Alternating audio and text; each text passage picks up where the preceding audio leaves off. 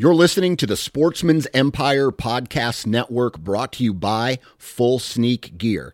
Check out their entire lineup at fullsneakgear.com. Also, be sure to check out our entire stable of podcasts at sportsmansempire.com. New from Moultrie Mobile, the Feed Hub offers first of its kind cellular connection and control for nearly any spin cast feeder on the market. When used with the Moultrie Mobile app, you can monitor feed and battery levels, run feeders on demand, receive alerts when feeders are clogged, and remotely adjust feeding times. The Feed Hub is ideal for anyone who maintains feeders. Remove the guesswork and save time by planning feeder maintenance before you drive to your hunting property. For more information, visit moultriemobile.com. You're listening to the Sportsman's Nation Podcast Network brought to you by Interstate Batteries. Interstate Batteries is a proud supporter of the Sportsman's Nation, and these guys have been around a very long time.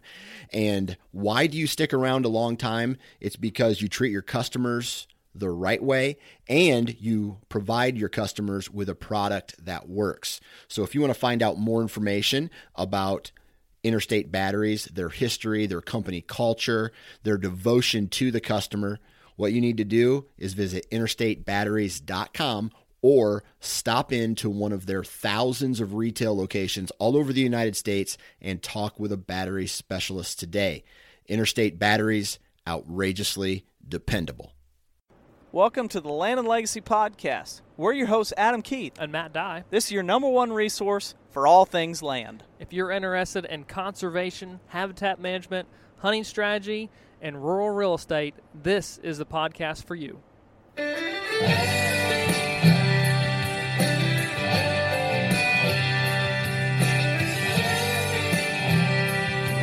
Hey guys, want to thank you for the support, listen to Land Lakes podcast, but we also want to thank one of our partners for making it all possible.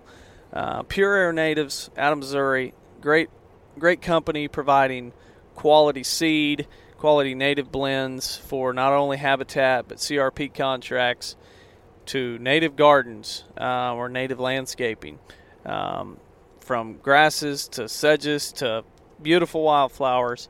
Uh, specifically, great for this week's podcast, we're going to talk about grazing and specifically grazing natives. So, if you're considering changing up some things at your cattle operation, maybe look into Pure Air Natives to help develop a blend for some warm season pastures or some native cool season pastures. Whatever it is, check them out at pureairnatives.com. Well, hey guys, welcome back. Uh, you got Adam here, and we're going to be joined once again by Kyle Hedges and uh, talk about something we've never talked about specifically on this podcast, or at least I don't remember. It's been 200 and almost 30 podcasts by now, so it might have slipped through the cracks. But I can honestly say I don't think we've devoted an entire podcast to this. So we're bringing on a guy who's got a lot of experience with it and using it more as a wildlife management tool uh, than than most people I can even think of. So, a lot of great experience here. Kyle, thanks for coming back. Yep, glad to be on. So, Kyle, um, for a lot of you guys, you've if you've listened to many of the podcasts, you know he's been on here. But in case you're just joining us, Kyle works with us um, as kind of uh, specifically really specializing in upland management, but has all kinds of knowledge in whitetails and turkeys and overall just habitat restoration and habitat management.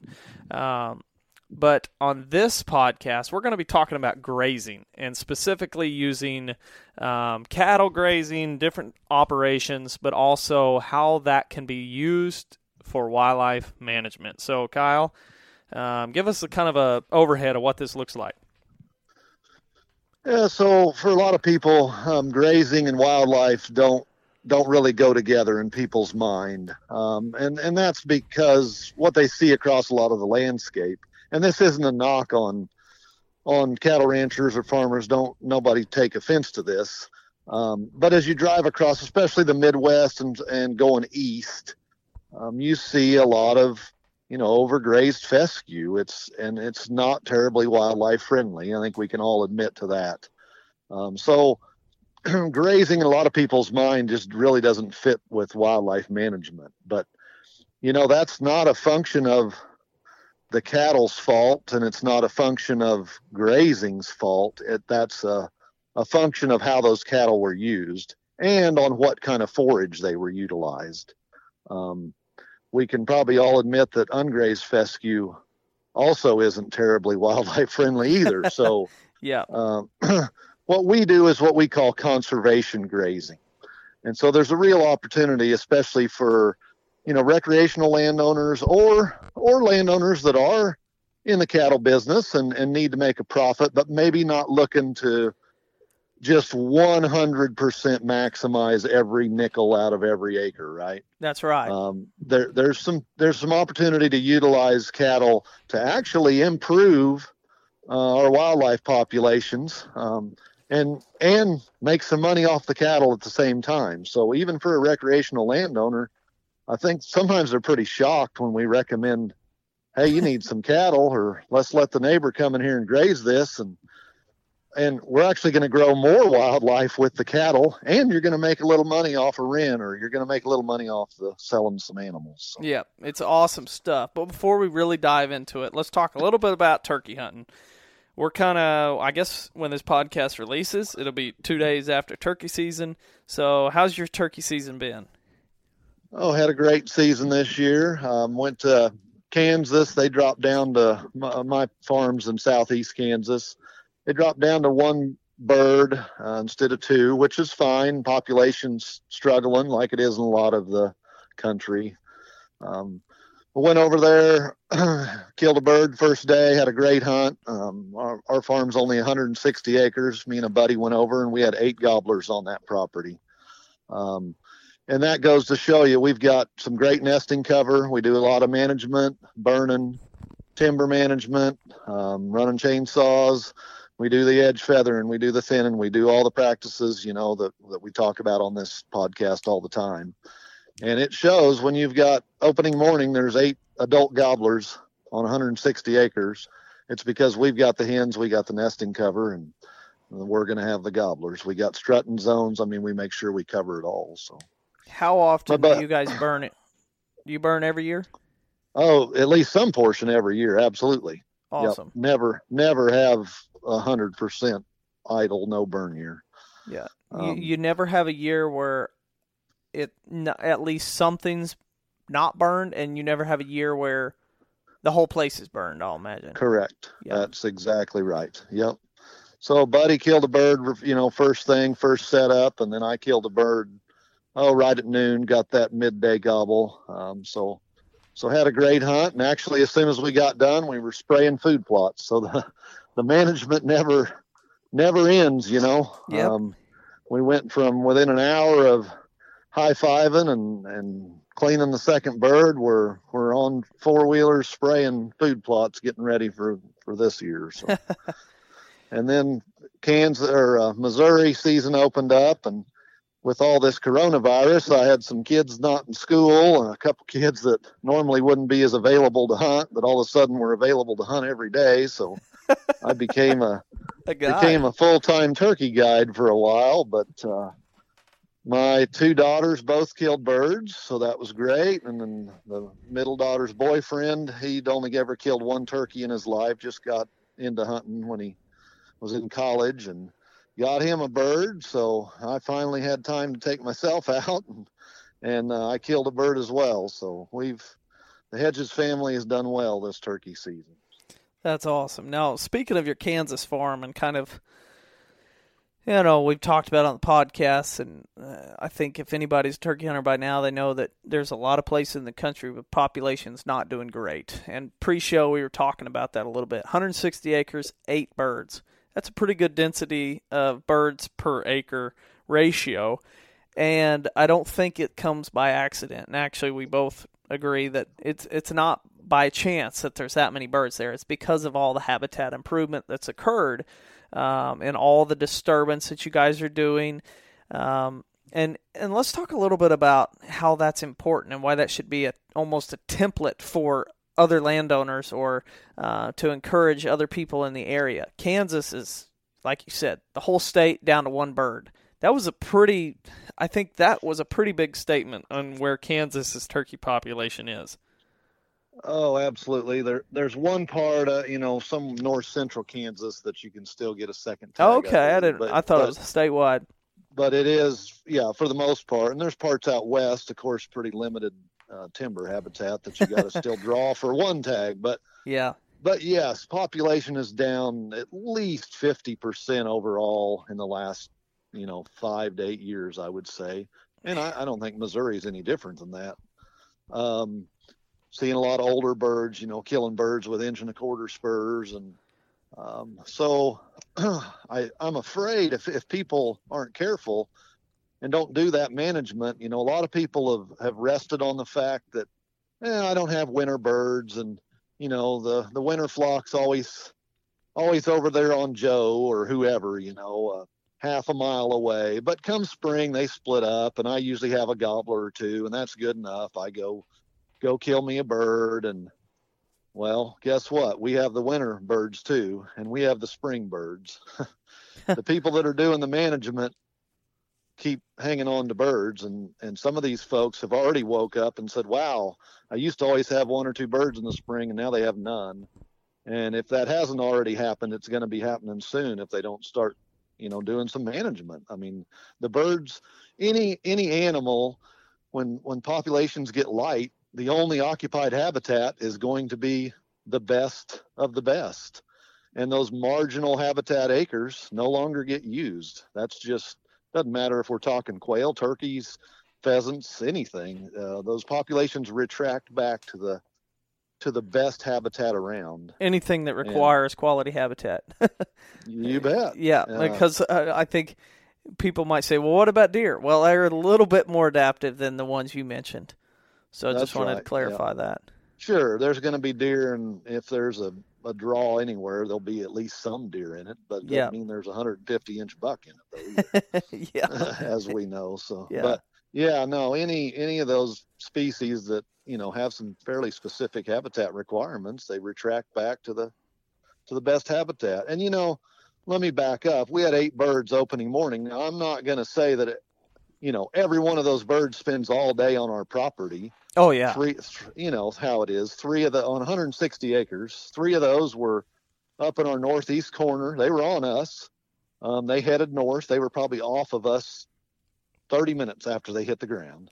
Yeah. But those birds also circle back around in midday. They're always up in this piece we call the oak forest. So, you know how it goes. I mean, they're coming and going, but yeah, we we are the hot spot in probably you know two or three sections around there because we have the the nesting cover. We have burned areas that are good strutting areas. Um, we've got managed timber. We're just doing a lot more than most of the people around us. There's a diversity in plant yep. communities so you're attracting insects. There's a diversity in vegetation types yep. but also vegetation heights um, so it may be kind of similar vegetation, but one may be two years post burn, and one may be one year post burn, and one may be a few weeks post burn. Um, that's yep. Yeah. Well, and really, you know, that's great for us right now. You can sit there and think, "Oh man, that's great," and they're sitting in the hot spot. But I don't want us to be the only hot spot because someday when no one around us has turkeys, we're not going to have eight gobblers anymore. We're going to yeah. be down to three gobblers or two gobblers, and that's yeah. going to be the only birds around, and you know, in a square mile or two. So, in yeah. all honesty, um, you know, we need to probably spit something we really haven't done. And of course, I haven't lived over here for 20 years, so it's it's hard to do. But I mean, to make an effort at some point, probably need to start touching base with some of these neighbors and and yeah. a podcast you guys had a while back and and try to put together even if it's some a loose loosely um, loosely put together co-op or something where yeah. some of these neighbors hopefully start doing something because yeah. um, we are we're kind of the only show in town Yeah, that's that's that's a lot of pressure. You're Yeah, the I know it. producer, and and the surrounding landscape's the consumer. that's right Yeah. So, well, it sounds like uh, turkey season was good, but definitely a, a lot more work, and hopefully uh, continue to help uh, expand upon your neighborhood as as an overall better, uh, more impactful management. um, to where we can hopefully turn this ship around because it's kind of been a little bit scary when you talk to many people, uh, especially people. There's always a correlation. It seems like uh, you know, even on my home tur- home farm, home turf is the uh, the population's been declining. Um, we had, you know, I've got a couple big valleys where we hit got hit with some major flooding, really wet springs, um, and overall just our numbers have gone way down and um, they're starting to come back and, and so we didn't really hunt there a whole lot this year. We got my dad got a bird, but it was like okay, his buddy he's uh he's he's safe. we got to leave some for seed, some for the next for the next uh, next year and yep. the next generation. So you know it's just yep. uh, always it's always nice to uh, to know that there's some there, but know that you're putting in the work to to greatly improve it. But you know, jumping back over, um, and I think you know, segueing right in from from that comment or that conversation to this is, I don't know if we're ever going to be able to get um, as impactful and make as big of a uh, improvement upon our wildlife populations if we can't find a way to correlate with other um, property uses, uh, specifically cattle grazing or crop production. Um, I think we could all probably agree that when you look at uh, crop farming or cattle farming or recreational activities, that we all seem to jump into the hundred percent, uh, hundred percent group where this property is devoted 100% to cows, or this one's 100% to crops, or this one's 100% for recreational. Where if it's recreational, cows don't go here because they're only competing with my wildlife and I don't want that, so they they're gone. And then you've got guys who, well, I'm doing cattle and wildlife don't make me any money. Uh, and same thing could be said about crop farming. But I think there's definitely a correlation where, or, or definitely the ability to work together um, to where it's maybe not 100%, but overall, you know, if you're if you're using different activities or doing different things, that you could make, you could get way more productiveness out of your farm if you're not trying to get 100% out of one thing, if that makes sense. And uh, you guys are using grazing as a great opportunity to not only improve wildlife numbers, make but also make some money for the landowner, um, and overall just add some diversity on the landscape and, and help the wildlife as well as add more grazing acres. Yeah, absolutely. And and we need to consider too, you know, a lot of what Land and Legacy stands for and represents is is managing a holistic ecosystem, right? Um, certainly, yeah, go out and if the landowner wants to target deer, then then can prepare plans that emphasize that, or turkeys or quail. But we still like to look, and you and Matt talk about it all the time of, of the ecosystem as a whole and, and doing what's good for the land. I mean, to leave a legacy, that's the whole point, right? Yeah. I mean, thus the name of your business. Um, grazing was a historical disturbance. I mean, we're utilizing grazing in in grassland acres, um, open land acres for the most part, and not that it can't be used in a savanna setting or something, but most of the time we prescribe this is in a grassland setting. Well, that was a historical disturbance just as much as fire was. These landscapes were shaped with grazing. So the hoof, the trampling impact uh, from the hooves, the, the, grazing of the plants allows other plants to, to be released and I mean, this this is important in the overall evolution of grasslands and open acres, and to me, it's it's it's a useful tool, but it's it works because we're mim- mimicking a historical disturbance. Yeah, when um, you see and, the Great Prairies, or you see a prairie, you should and and probably when you see the prairie, you can't have to you don't have to imagine far, and you probably picture it burning at some point but you also have to picture it being grazed at some point if you really want to look at it from a, a natural setting. Absolutely. Yeah. Yep. And so you guys are doing that with some of your projects, utilizing grazing, and uh, you know I think I think if we're honest, a lot of landowners look at it and say, you know, ah, I, I want maximum wildlife numbers, um, but I really don't want to. I don't want to create a pit that I throw my money into, and I think there's a negative. There's more of a negative negative uh, connection between cattle than there is a uh, positive one, And so you're basically trying to bridge that gap and say, listen, these can be used in a much more these these cattle can be used to replicate the uh, historical bison herds, and it's going to be much better for the land, and you're going to make some money. I mean, this is it's it, you really have to tweak it and make it correct um, and and implement it correctly. But if done if if done correctly, it can be a, a total game changer.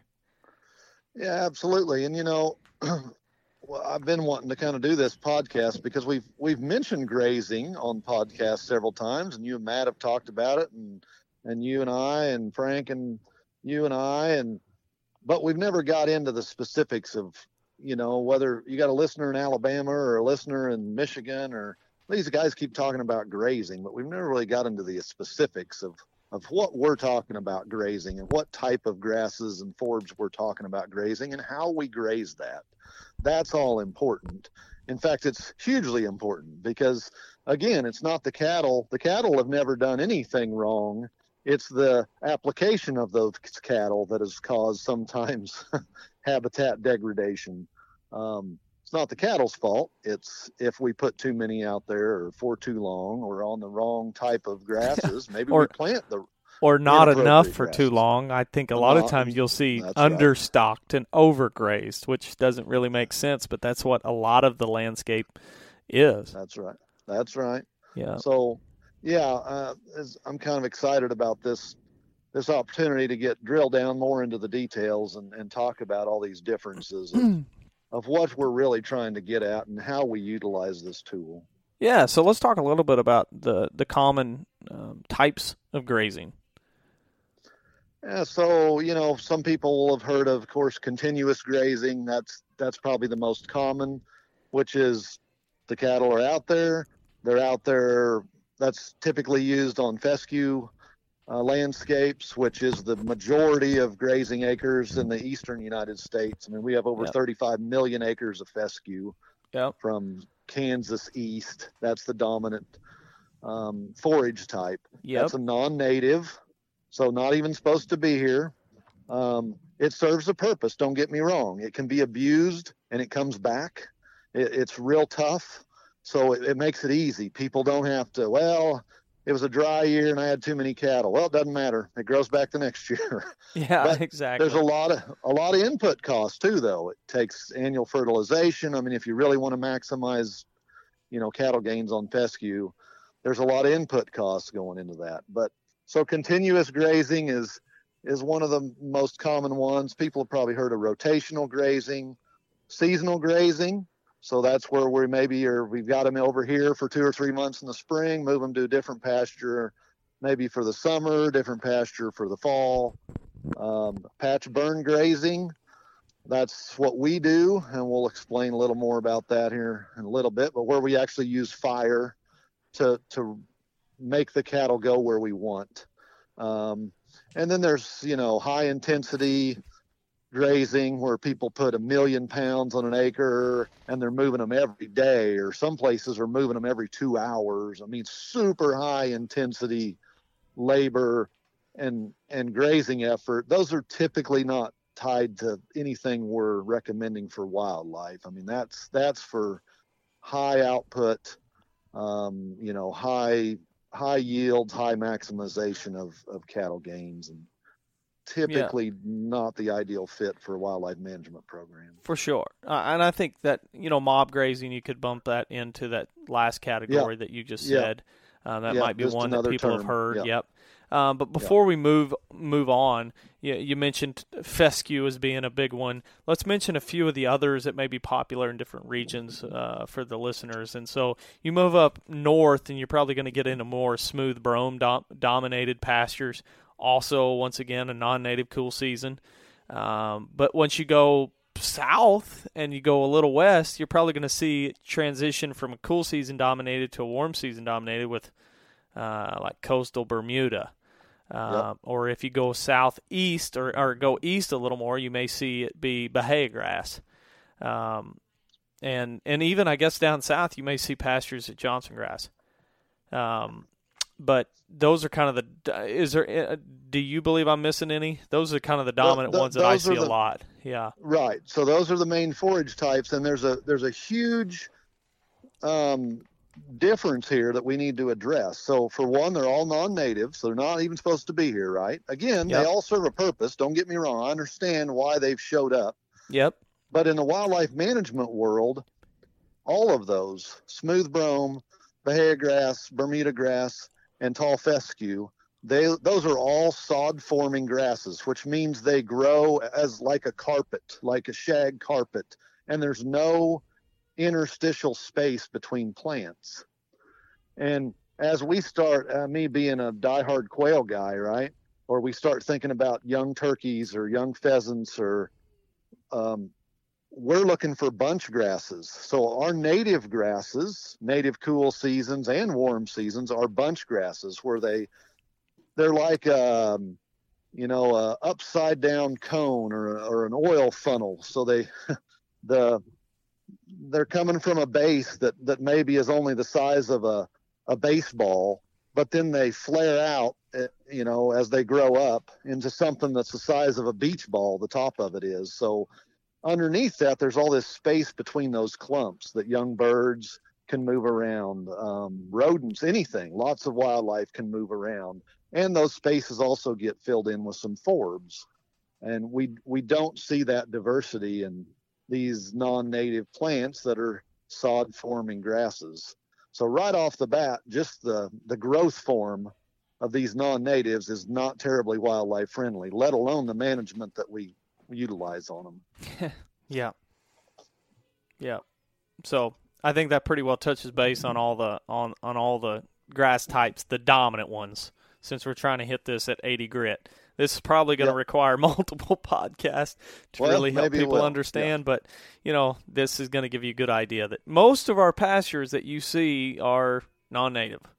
Um, yes. Which definitely kind of goes ding, ding, ding. That could create a problem for our native wildlife, especially when you start from the from the from near the bottom of the food chain and move up. Um, not as many insects, not as many. That's not as much food for smaller game or uh, uh, different bird types, which you just you're throwing a kink in the food chain by hitting it right at the base of okay this does this isn't as attractive to uh, our native our native uh, species right yeah. yeah. so so when we're talking about conservation grazing um, and and we can prescribe some of this on some of these non-natives, but we're never going to have near the wildlife effect. So, so don't think it's impossible on non-natives. But when when we're prescribing it, when we're utilizing it, Frank and I are utilizing it on public lands, or we're prescribing it to landowners. Um, it's on we're wanting to utilize warm season native grasses and forbs. So prairie grasses, right? Big blue around here, big blue, little blue, Indian, switchgrass, yep. and a variety of forbs. That's where we're prescribing conservation grazing. So grazing it at some levels that are a little more moderate, um, but are are helping us get the effects that we want.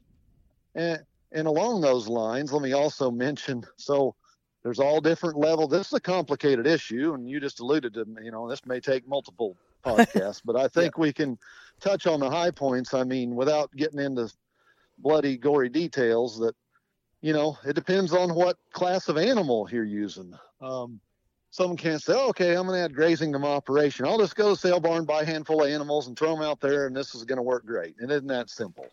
Um, you know, steers graze differently than cow calf pairs. Cows have a hardened nose. They've been around a while. An old mama cow, she knows what she likes to eat. She knows what she doesn't like to eat, but her nose is hard. She can stick her nose down in thorn eater stuff. Um, a calf hasn't learned yet what to eat, has to learn from mama, has a soft nose. Um, steers, they gain more weight faster, so they'll eat. Uh, they'll they'll have a higher intake. So there's just a, a big difference in what ant class of animal the person is going to utilize, I would actually prescribe maybe different grazing regimes. Um, if, are they going to have them year round? If it's a cow calf pair operation, they're going to have them there over winter. Well, I got to figure out somewhere to keep these cattle over winter because that place is going to get a little more beat up. Yep. If it's if it's steers like the Flint Hills of Kansas, you know that's a seasonal grazing deal. Well, they're going to roll in May 1st and they're gone by the end of August. And they're going to the feedlot and then they're going to the slaughterhouse. You know, so completely different operations depending on the classes of animal we're using. Mm. That's interesting. I think, uh, and I think that's too where the you know in a perfect world, this is what uh, sometimes you wish we lived in a perfect world, but obviously we don't.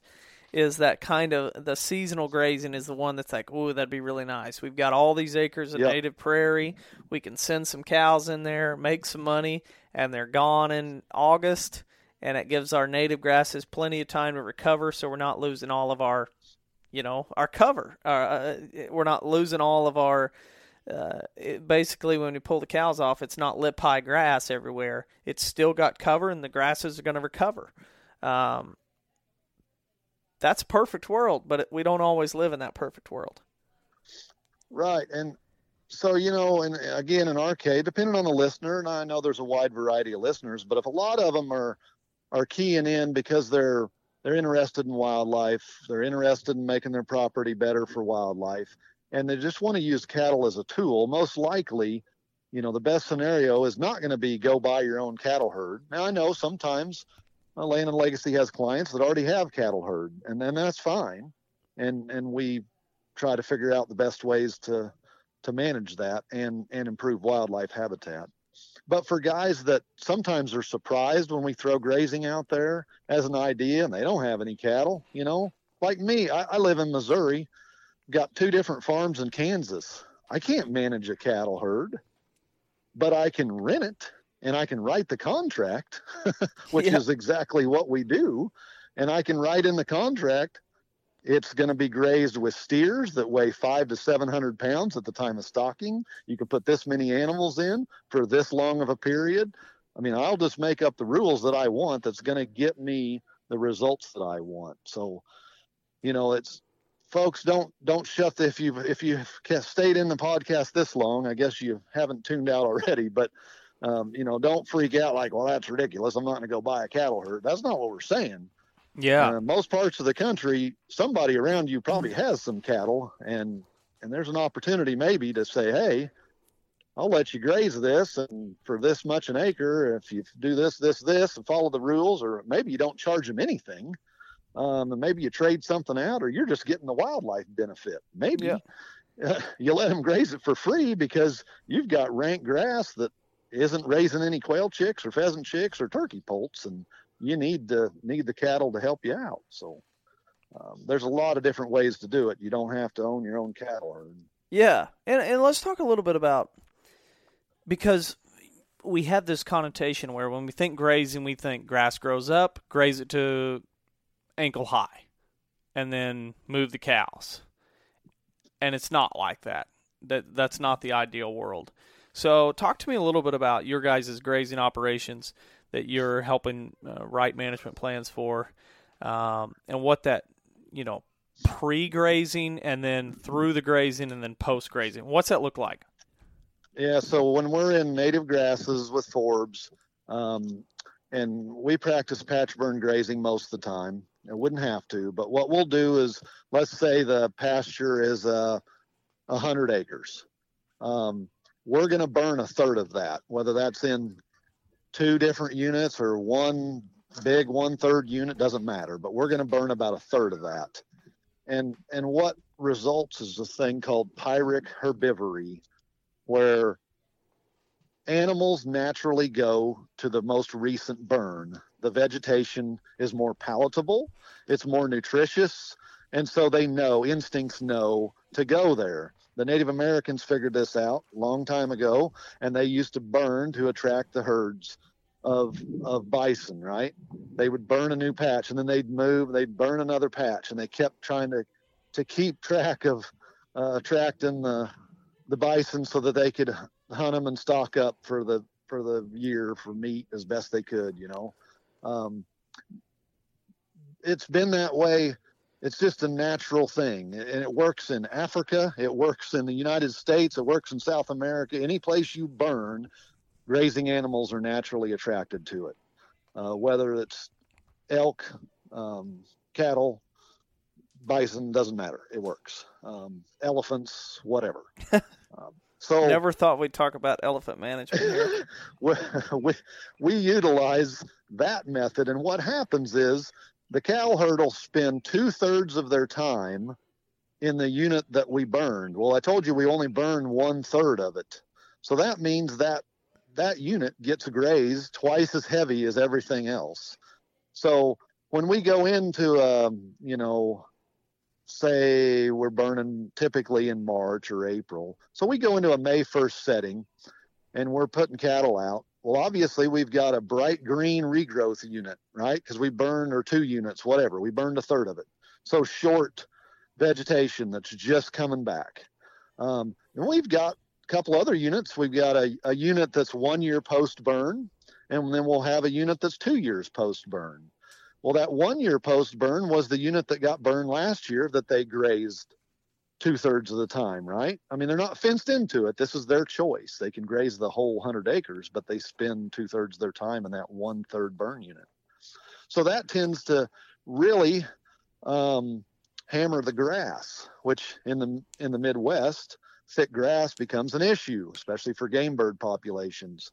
Um, we get too thick of grass, too much thatch. They can't move around at ground level, can't pick bugs, can't stay dry. They get wet from the dew and and it's hard to sustain uh, good recruitment uh, for young birds, ground nesting birds. So that unit that was grazed hard the year before becomes our really heavy forb unit. It's weedier. Well, guess what? That's got all the bugs. That's going to be the great brood, perfect brood rearing unit. But there is still enough residual vegetation. Our radio telemetry data from a big quail project we did here in Missouri shows that birds happily nest in, in those units too, a quail for sure. Um, then the year that's the, the, the unit that's two years post burn, course is a little little thicker, little ranker, um, not as forby, getting a little more grass dominated. Um, the cattle will just kind of go in there to fill out their rumen. Don't spend a lot of time. That's where there'll be a lot of a lot of nests um, the front half of the summer. But even the cattle tracking through there will open up some trails that, that quail chicks and turkey poults and prairie chicken young can, can utilize these cattle trails to walk along and pick bugs off either side. So even in a thicker unit, just having cattle trails cutting through it makes a big difference. And then that the burn units from this year, of course, they keep grazing fairly heavy, but our stocking rates are such that they don't keep it down to a pool table like a fescue field. It still gets ahead of them, especially in May and June when the growth is really coming on. So we saw actual nests showing up by July in our burn units. That mm. that spring burn units, we would have quail nesting in them because the vegetation got tall enough to conceal them overhead.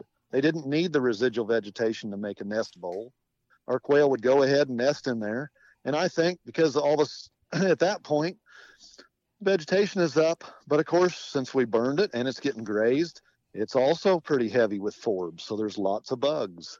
And I think those birds know, hey, this is going to be great brood rearing. If I can just nest right here, I won't have to move my brood around when they hatch. I can just step out of the nest and we'll start eating. Do you have any kind of numbers on the success rate in those, you know, those July hatchings, or, or, or basically what kind of success you had in the what what they what was burned that year? And what they nested in? Uh, yeah. So I mean, one, I know you're you're you're out of town right now, and so you're gonna have to pull it out out of your head. But you have any idea? I remember one specific year regarding grazed units versus ungrazed units um, at one of my sites, Stony Point Prairie, where 60 two thirds of the nest hatched that were in grazed units, and only one third of the nests hatched that were in ungrazed units.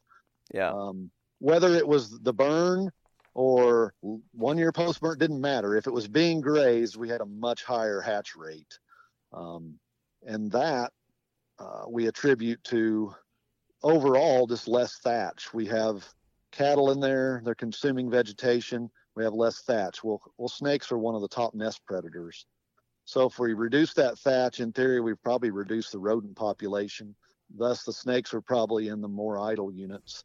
Um, we don't have, we weren't able to do any, uh, doing snake population estimates is pretty difficult. So we were, we looked into that and couldn't do that. But so there's some speculation there. But that's yeah, just and I and I think that's that's fair. Uh, you know, we look Yeah, we look at what we're doing, and and we pull information from all these different researchers across the country, and there is you know I I believe there's a lot of really really awesome research out there, but I also believe there's some research out there that's funded by blank person whoever whatever company you want to say to where that research may be a little bit biased towards what outcome they're looking for.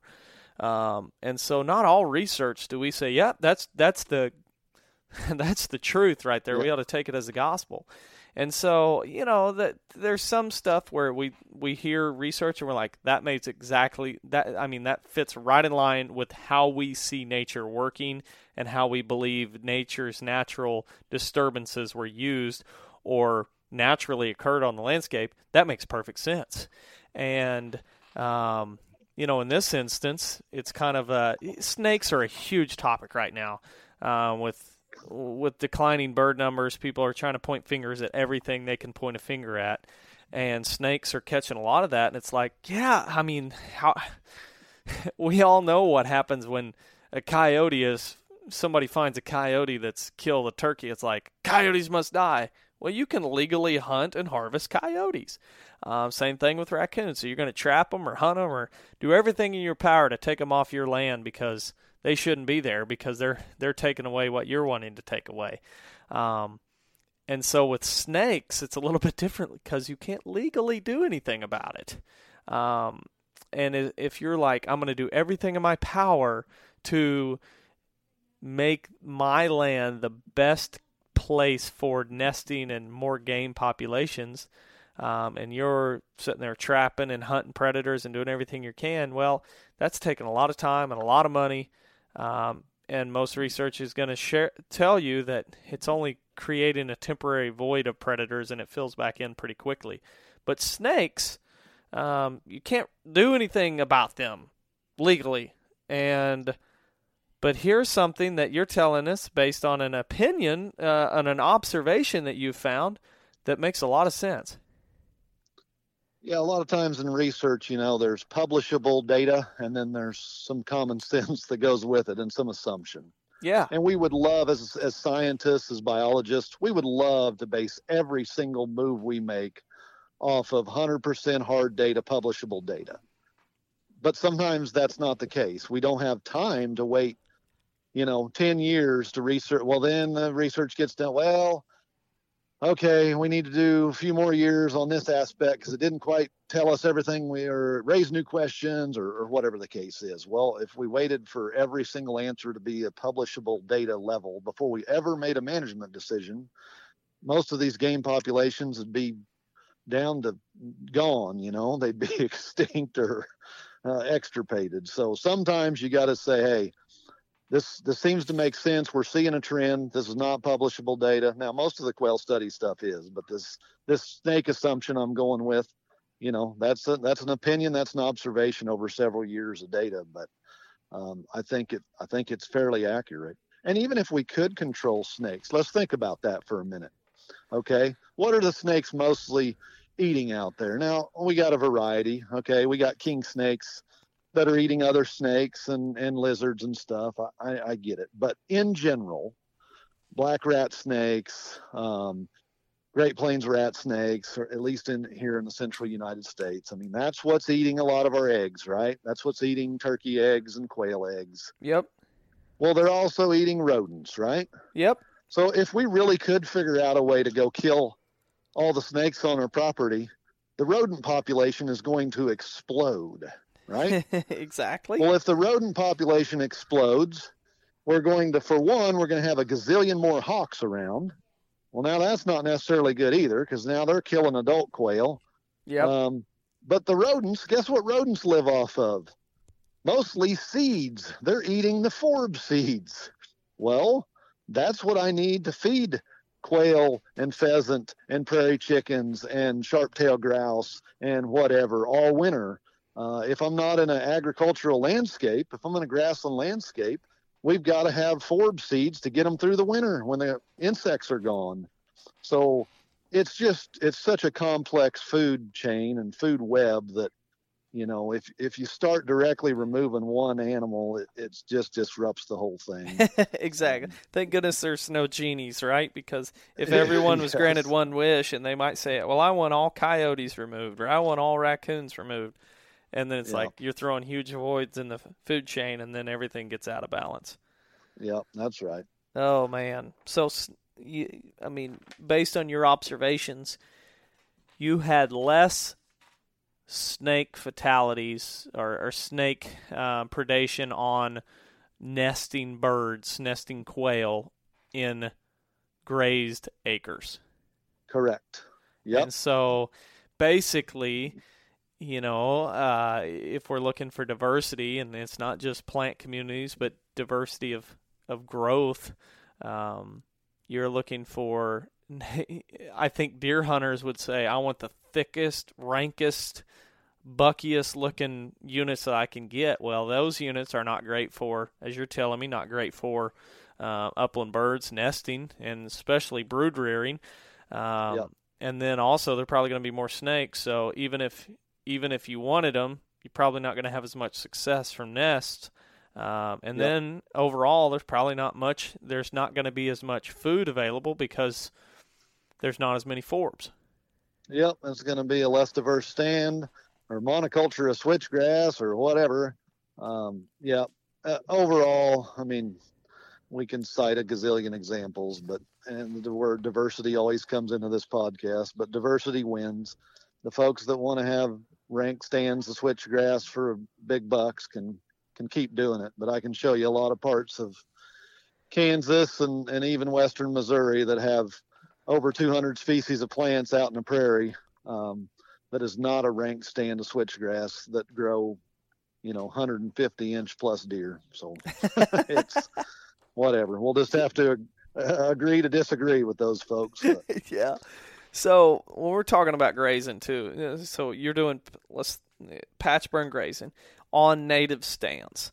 So if yep. you're a if you're or, or replanted, doesn't okay. have to be true prairie. So yeah, yeah, let me back up. I mean, it can be planted, replanted um, you know, warm season grasses and forbs. Yes. Yep. And I think that's something too for landowners that uh, may be listening that already have cows is, you know, if you're looking at all your acres devoted to cows as being a cool season grass, let's say tall fescue, well, there's an opportunity to where you can take a portion of those acres and plant them into warm season mixes to where not only are you getting better summer grazing, summer grasses, summer pasture, but you're also getting better habitat for the wildlife. Oh, absolutely. So let's think about, and that that's happening to a lot of people, especially these these drought years we've had here in the Midwest. We've had several drought years recently, and where people have all fescues. That's their that's their only option, and they're grazing year round. But you know, they may move pasture to pasture.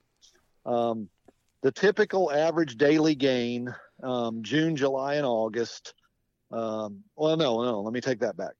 Average daily gain um, from the full grazing season, so say March 1 through October on fescue, is about one pound a day. Okay.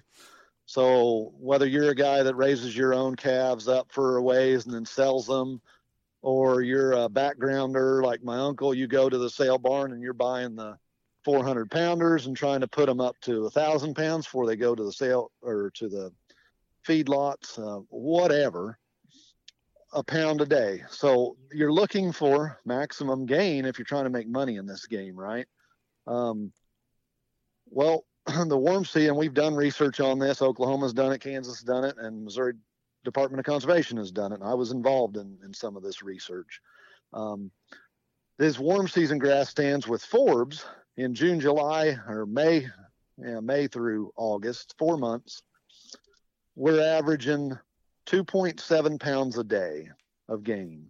Okay, so we're at least two and a half times, two point, you know, seven times better than fescue, and that's year-round fescue gain. Fescue actually is pretty good in in March and April, and, even in the warm fall. season. Yeah, and in the fall, warm seasons aren't growing in March and April. You know, warm seasons grasses and forbs, uh, a lot of the grasses aren't even growing until the ground temp hits 55. So this summer grazing is what we're doing 120 days, 150 days, you know, sometime through those summer months. Well, people that are on a fescue regiment, um, there's a thing called the summer slump. And in a drought year, you've seen where the fescue just turns brown. They're not gaining anything. In fact, I've seen people have to feed hay bales in the summer just to get through. So now they're like, dang, I'm sacrificing some of my winter hay because we're in a drought year. And that's happened to us here recently in the last, oh, three or four times in the last six or eight years.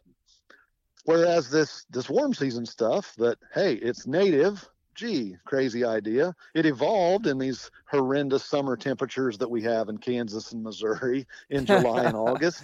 It keeps growing. It's drought tolerant. So these animals are gaining two or three pounds a day right on through the summer. So that's a serious profit difference. So even if someone is like, hey, I'm full all in cattle, well, having 30% of that operation in warm season grasses and forbs makes a lot of sense. So you've got some place to move those animals for that midsummer fescue slump. Um, that's why down south, you know, they brought in Bermuda grass and Bahia grass. Those are warm season grasses.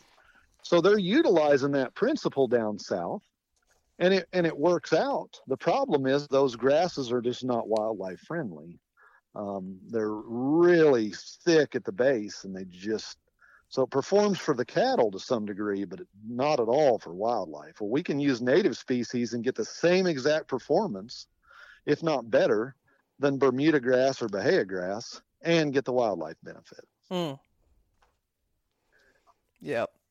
That's uh, you know, I want to go back to to a previous podcast where I asked you something. I asked you a question. I said, "All right, if I was if I was to say you could only have one tool, you know, and I put you in a corner and tie your hands behind your back and say you can either have grazing or fire, you chose grazing if it came to managing for wildlife and, and managing your farm. You still sticking to it? Yes. Yep. And And- and, and the basically you said because you could manage more acres. Right. So in the world of quail, pheasants, prairie chickens, any ground nesting bird. Now let's go back to my 100 acre pasture. I can get, and I have the radio data to prove it. So this really is, this is not an opinion. This is 100% data driven. This will be published. Um, I get bird use over the entire 100 acres if it's being grazed. If I use fire, they utilize this year's burn unit. That's where they're going to raise their broods last year's burn unit a little bit, uh, mostly just for nesting. That two year old stuff, they don't want anything to do with. It's too thick. They don't even want to nest in it uh, because they know they're going to have to drag their brood, you know, through that for however many hundred yards to get to the burn unit. Um, so we found that idle stuff, stuff that was more than 12 months since burn, got very little use um, in our research. So Yes. Now, what I would prefer is cattle and grazing both, and and Uh, some data that just Fire and grazing. Uh, yeah, yeah. Yeah. What, what did I You say? You said cattle and grazing. Oh yeah, yeah, yeah. Fire and grazing both. So, um, uh, MU student Emily Sinnott um, just finished her PhD. She piggybacked on our quail project and was doing some brood work and sewing these little bitty backpack transmitters on 14 day old quail. It was really neat work. Only only place it's been done is down at Tall Timbers and then and then here on Southwest Missouri on some of our sites. So really neat work but her data came out to show the number one best brood survival was burned and grazed. Uh, So, I mean, the proof's in the pudding. Um, that those are both natural. It just makes so much sense. You you hear it and you're like, oh yeah, those are natural disturbances. yep. That's the way God wrapped this whole thing up in the first place. We've just Shocker, screwed right? it up so much. Yep. uh, anyway. It- Oh, that's awesome. Shocker that God had it all laid out right, and then somehow we screwed it up and thought we could do better and bring, grasses from Africa and South America and all this other stuff in here. Yeah, that that works. We, that probably works really well for those species where they're native. But yep. and there's probably people over there bringing in, hey, I got this stuff called Little Bluestem. It's gonna be great. yeah. Yeah. Oh yeah. man. So you know, you know, let's talk a little bit about some of your applications or some of your some of your examples um, that you really were shocked at, I guess. So, um, you know, when you're trying to maximize cattle profits, that can be a little bit negative for wildlife. So you guys are you're trying not only to move that bar of productiveness on the cattle to a point where it's it's great for the cattle, but it's not being detrimental to the wildlife. Right. So we're doing these moderate stocking rates. So let me give you an example. So people, if you're not in the cattle game, or even if you are, sometimes they really don't know what we're talking about. Um, our grazing, our stocking rates, we're putting, and this is for Southwest Missouri, mind you. Typically, we're putting a thousand pounds of flesh. So if we're if they're 500 pounders, that would be two of them, right? A thousand pounds of beef per five acres. Okay. Stocking rate typically on a continuous grazing fescue is going to be probably around a thousand pounds per acre or maybe two acres. Um, not rotational. Rotational grazing might be even a little higher than that. So you also get into nest trampling issues, by the way, if you if you have that many hooves per acre. Um, so we're talking about a thousand pounds per five acres. Now you go to, uh, you know, I earlier mentioned it, it depends on where we're at, uh, what class of animals we're using. Well, guess what? It depends on your rainfall your soils. If we go to western Nebraska, the stocking rate is a lot lower, but there's still we still have uh, information and, and stocking rates that are good for prairie chickens, sharp-tailed grouse, and pheasants. And for western Nebraska, western Kansas, we can still utilize grazing as a tool. Texas, sandier soils, different stocking rates. Uh, but for, for us, a thousand pounds per five acres, and we're usually looking at grazing that May, June, July, August, four month season, about 120, 123 days of grazing. And so the you know the permittees coming in, when we do this on public land, we actually get pretty good competition for this stuff because these guys know, hey, my fescue sucks during that time. So if I can get my cattle on some some of this stuff, this is great. So we'll we'll take bids um, and and they'll pay us to come put cattle on our wildlife area. And I don't even, you know, I don't even care. I'm I'm just trying to use the cattle to manage my grass and forbs correctly for the benefit of of the wildlife. So the fact that they're paying is just a added bonus. We're not doing it to make money in in you know the state business, but as a landowner, you certainly could utilize that. Um, mm so it's it's again what I would consider a moderate stocking rate. Um, you know, at the end of season, you ask what does it look like at the beginning of season? Well, at the end of season, that burn unit, uh, if it's been a drought summer, that burn unit from this year, it may be by the end of August, a lot of it may be below knee high, maybe shin high. Um, a wet year, like we've had recently. Uh, we've either have a drought or a wet year. It seems like um, some of these wet years, the burn unit's still going to be knee high. Yeah, it's just it's just a lot more open and has a lot more when you take them off. So there's still a little bit of growing season left. Yeah. Yep, so what's so it we, look like three months later? Yes, we still have, you know, we have overwinter use in all of those units, not just the two unburned units um, you know, you don't get a ton of growth, but we'll get a little bit more growth in that September time frame. Um, but yeah, so we might have some of the taller grasses. There'll be a few big blue plants that are, you know, clear up. Seed heads are chest high, but the majority of those those grasses and forbs are going to be below waist high. Hmm. Um, yep. But plenty to for deer to bed up in, but also still enough residual cover for for quail, pheasants, prairie chickens, whatever, to utilize all winter. And that's what we're looking for. That's what we want out of it. We want this yep. diversity of heights, diversity of density, diversity of plant types.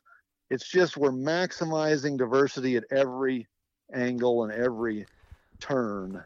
And so some of these units, the the two year since burn unit, for example, will have the highest Henslow sparrows number. Well, most people probably don't care about Henslow sparrows, but that's a, a little bird that's uh, listed as a species um, in need of conservation. Um, species, species of conservation concern, a SOC species. Um, but then our grazed units will have the highest grasshopper sparrow numbers. I mean, our, our burned units for the year that are grazed a little harder. Um, they'll have the highest grasshopper sparrow numbers, also a SOC species. So once again, it, it's this diversity. We we provide a little of something for everyone instead of just all out. Hey, we're going all in for Henslow sparrows. We're going to make everything they like thicker, um, thatchier grass stands. Well, that's fine if we do that, but then we're selling out on all these other species that need different habitat types. So um, we need that diversity, that mosaic across the landscape to help maximize as many species as we can besides our target species of quail or pheasants or deer or whatever the case may be. Yeah. When you see, I've got a couple questions that stirred on from that. We know how important woody structure is um, for winter cover as well as woody browse for, for wildlife, uh, specifically white-tailed deer. Where does woody structure come into play in these grazed units? Uh, or does it? really imp- no, uh, it is important uh, for for wildlife's sake for sure, uh, yep. especially ground nesting birds, even even prairie chickens. Now, when we say woody structure, obviously I'm I'm thinking shrubs. I want plum thickets, Me dogwood too. thickets, um, not. We're not talking trees. prairie anyway. We're talking grassland, yes. so we're not we're talking, talking, mighty grasslands. oaks. We're talking more right. shrubs. Uh, but the so, cattle will sh- the cattle will shade in those areas too. Yeah. Now, um, you can make the argument. You know, if you go to certain parts of Texas, people are going to have more heat tolerant animals. So um, typically around here, we've lost that. Uh, people don't have as heat tolerant animals as as used to be because most animals have some timber to get into somewhere to shade. Um, so they'll utilize those shrub thickets to shade in, but those ground nesting birds do too. They've got to in the middle of summer when it's 105 heat index. You know, those young prairie chickens got to find a place to to get out of the sun or the young quail. And, and actually, again, back to the research here in Missouri, um, the closer to shrubs, the higher the survival. The further from shrubs, the lower the survival. So um, that was year round, both winter and summer. So wow, very very important component, both escaping predators, but also escaping the elements, whether it's heat, cold, wind. Um, they need those shrubs to get into. So um, and guess what? That's where the big deer bed down too. Yeah, shocker. big shocker. Yeah. Eh, what does the regeneration look like after cattle? So if you've been around cattle much, you know that you know if if it's hot heat of the summer and there's shade available, they spend a lot of time loafing around in the shade. So you're probably going to see a lot of bare ground right up under those under those shrub thickets. I would assume that you see the same thing, uh, Kyle. Yes, and absolutely. So, and that's what I want though. Um, quail, if you look at thickets that have, first of all, thickets in true native prairie um, typically have bare ground underneath them anyway, even without cattle. Um, where you see thickets that have vegetation growing into them, it's almost always non-native um, that's encroaching. It'll be fescue or brome or something that shouldn't be there. That's a little more shade tolerant. That's crowding in these quail, when they go in a thicket or these prairie chickens, they want to be standing on bare dirt. They don't want it to be choked out in this thicket with a bunch of other vegetation. They've got the rest of the prairie for that. Yeah. Um, so we want bare ground in there. And so actually in some of those cases where we do have some of those other non-natives encroaching, it's kind of nice. The cattle lay around in those and by the time we take them off, it's bare dirt under these thickets. It's perfect. Um, where we don't have grazing and we have issues with some of the grasses growing under our thickets, we actually go out and spray um, before leaf out of those plums or dogwoods. We'll have to spray the understory to kill some of that stuff. So the cattle are saving us time and money by by grazing that non-native out of there and or smashing it and laying on it and, and helping reduce the the dominance of it and open those up for us. If you, let's say, based on your your burn your your patch burn grazing, and you've got shrubs dotted out across the landscape, and you've got shrubs on one end of the of the unit that uh, are are further away. The the year prior they were closer to the burn unit, or maybe they were part of the burn unit. Well, a year or two later, they're further away from the burn, the patch that's being burned. Um, so the cattle probably aren't loafing in that shade as much. Um, what do you typically see regenerate or grow there? And, and i guess this is a pointed question or a loaded question because there's an answer I'm kind of going, I assume I know what's going to happen because I have a story to share. Um, but I, I'm guessing that you would see, because of that soil disturbance, you'd see a lot more of the annuals annual yeah, sure, weeds. Sure. If it gets beat up around a thicket, you mean? Sure. Yeah. Okay. Yeah. Yeah, you're going to get some of those annuals popping up. That's right. Ragweed, which is great around the thicket. I don't want it in the thicket, but it'll pop up all around it. Um, so that's a great habitat too. Um, absolutely. Okay. Um, and, yeah, and the reason I asked that annual sunflowers, all of that stuff. You bet. Yeah, the the the the annuals that you wouldn't probably find out in your perennial pastures. Um, That's right. You know, we were turkey hunting uh, yesterday or two days ago, and and uh, whatever day it was, I shot my last bird for the season, and uh, it was it was a cool season pasture once again. I mean, it was it was a fescue dominated cool season pasture, but uh, in this particular part of of the farmer's farm, cows had been there a lot through the winter um, and early spring. So during that wet time of the year where you've got a lot of cows, so there's a lot of trampling, a lot of hoof action going on and it was very like look at this look at this guys where you could find where the cows had spent more time so there was a lot Mhm. more um you know, it was it was terrible to walk across because it was ready to roll ankle but where you could see a cow had stepped or walked around in the mud and Mhm. germinating around those um, tracks was common ragweed and it was Yeah. like there was a disturbance and now we have an annual trying to cover that soil now we have a little bit of diversity because of the disturbance Yep, you bet. Yeah. Well, uh, Frank and I made a podcast out of our prairie chicken hunt in, in Nebraska. I don't know. I think that one is is ran, but anyway, yeah, we were looking for the the zone of the right vegetation height based on um, the grazing uh, level, and it had an increase in forbs, increase in annual weeds. That's where the grasshoppers were. That's where we were finding prairie chickens. So we were Yeah. keying on those little higher disturbed areas from cattle to find where we ought to be killing prairie chickens, and it worked out. oh So, man that's awesome Yep. Um, you want to discuss any more of the uh, kind of the overall benefits of grazing and why that would be something to consider if you are a landowner who's going, you know, I would like to make a little bit more income. I'm in an area where I have some open acres, but I haven't utilized those for cattle. Um, are we missing any of our main our main points here that you'd like to discuss? Yeah, I want to touch on a couple other things. Uh, just the nature of warm season grasses. I mentioned that that fescue. You know, you can overgraze it, you can beat it up, and it comes back every year. And warm season grass and forbs are not that way. Um, just the fact that if, if you overgraze them year after year, you'll graze them out, and they're they just won't tolerate it, and it'll turn into, you know, broom sedge and some other other species, you'll you'll lose those plants. They have to have some amount of recovery period.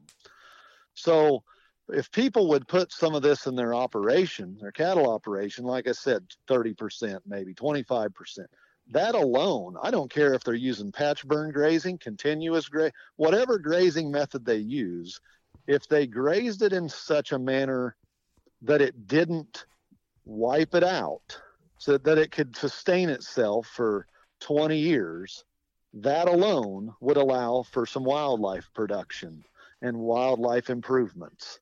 It's just how these plants are made. And I, I got a good example.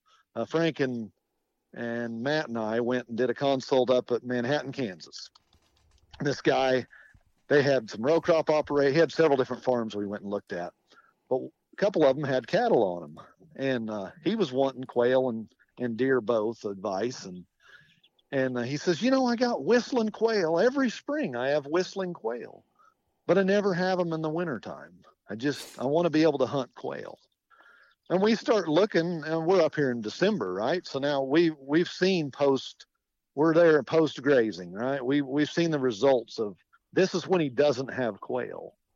Well, everything there was, you know, below shin high, and there was some fresh snow, so it was perfect to show him like you have no residual cover. This is this is being grazed and it's being grazed in such a manner that you're not wiping out the grass so it in the in the sense of warm season persisting and the forbs persisting the grazing regime was doing that and it was good for the cattleman but he still wasn't reaching his goal so that's where the give and take comes into play he was having quail whistle and we said, Here, let me guess. We've never been here in the growing season, but you're talking about quail whistling on your property, which means you've got quail coming here to breed. Yeah, I think so.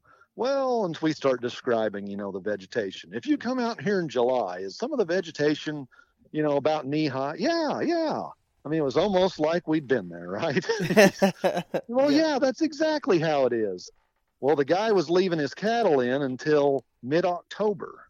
Mm. And so he's producing quail, but then he's losing them. So he's a producer, but he's then he's giving them away to his neighbors because the duration of their grazing was such that not allowing any residual cover. So it wasn't too much for the grass and the forbs. They were able to sustain this. They'd been grazing this way for several years, uh, and it was still sustaining itself. And he was producing some quail, but he was just missing that last little key component of you know you need this little tweak and now you can have quail year round we can produce them and you can have them for the hunting season um, certainly gonna you know that would that would cost a little bit of money gonna lose a little bit of rent if you got to have that guy bump out of there so our recommendations were to have the the grazing tenant bumped those cows out a couple months earlier uh, but i've no doubt that's all it'll take and he'll he'll meet his goals and and the you're not getting a lot of gain out of that by September, October anyway. Yeah. Um, so really, for the for the cattlemen, uh, I don't think it's going to be that big a deal in the long run either. Mm. Man, oh I think man. there's just some neat stuff we can do with with grazing animals and habitat, and a lot of it's scary to a lot of people that that aren't involved, or, or a lot of people just rent their land to a, a cattleman, right? And Yep. it's just however he wants to graze it. Yeah. And that that's kind of the standard deal across the Midwest. If someone rents their land for grazing for fifteen dollars an acre or whatever the going rent is, twenty dollars an acre, there's usually no stipulations, no grazing plan, no contract. It's just, yep, you can graze it. So if that guy wants to graze it in the winter or the summer or year round, that's his choice because he's renting my grazing acres. Well, it doesn't have to be that way yeah. um, we can lay out we can help people lay out you know some pretty specific things that'll really make a big difference Yeah, so I guess that's a shout out right there, guys. If if you're a landowner in this situation where you would like the ability to make some income, you've got some open acres, you are in cattle country, shoot us an email at info at atlantalegacy.tv and and Frank with a lots of experience on this can help you lay out a grazing pattern or a grazing plan for your place and uh, bounce around ideas to hopefully find a way to help you meet your goals and, and make a better impact on your wildlife numbers and and uh, improve your land for for generations to come. Closing thoughts?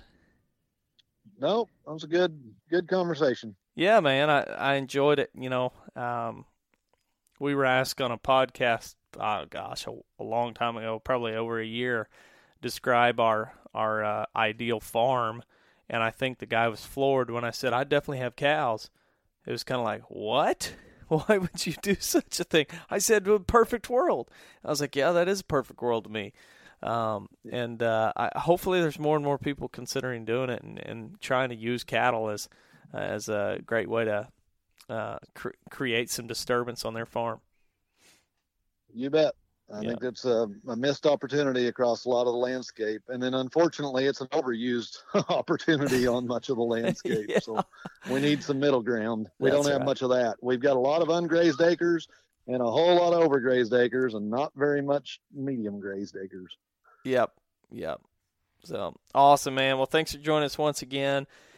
Um, guys, thanks for listening. And uh, man, um, so many great things, so many projects firing back up. Turkey season winding down for a lot of you guys, and so uh, we'll be kicking it strong with a lot of habitat uh, habitat improvement projects in the future. Yep.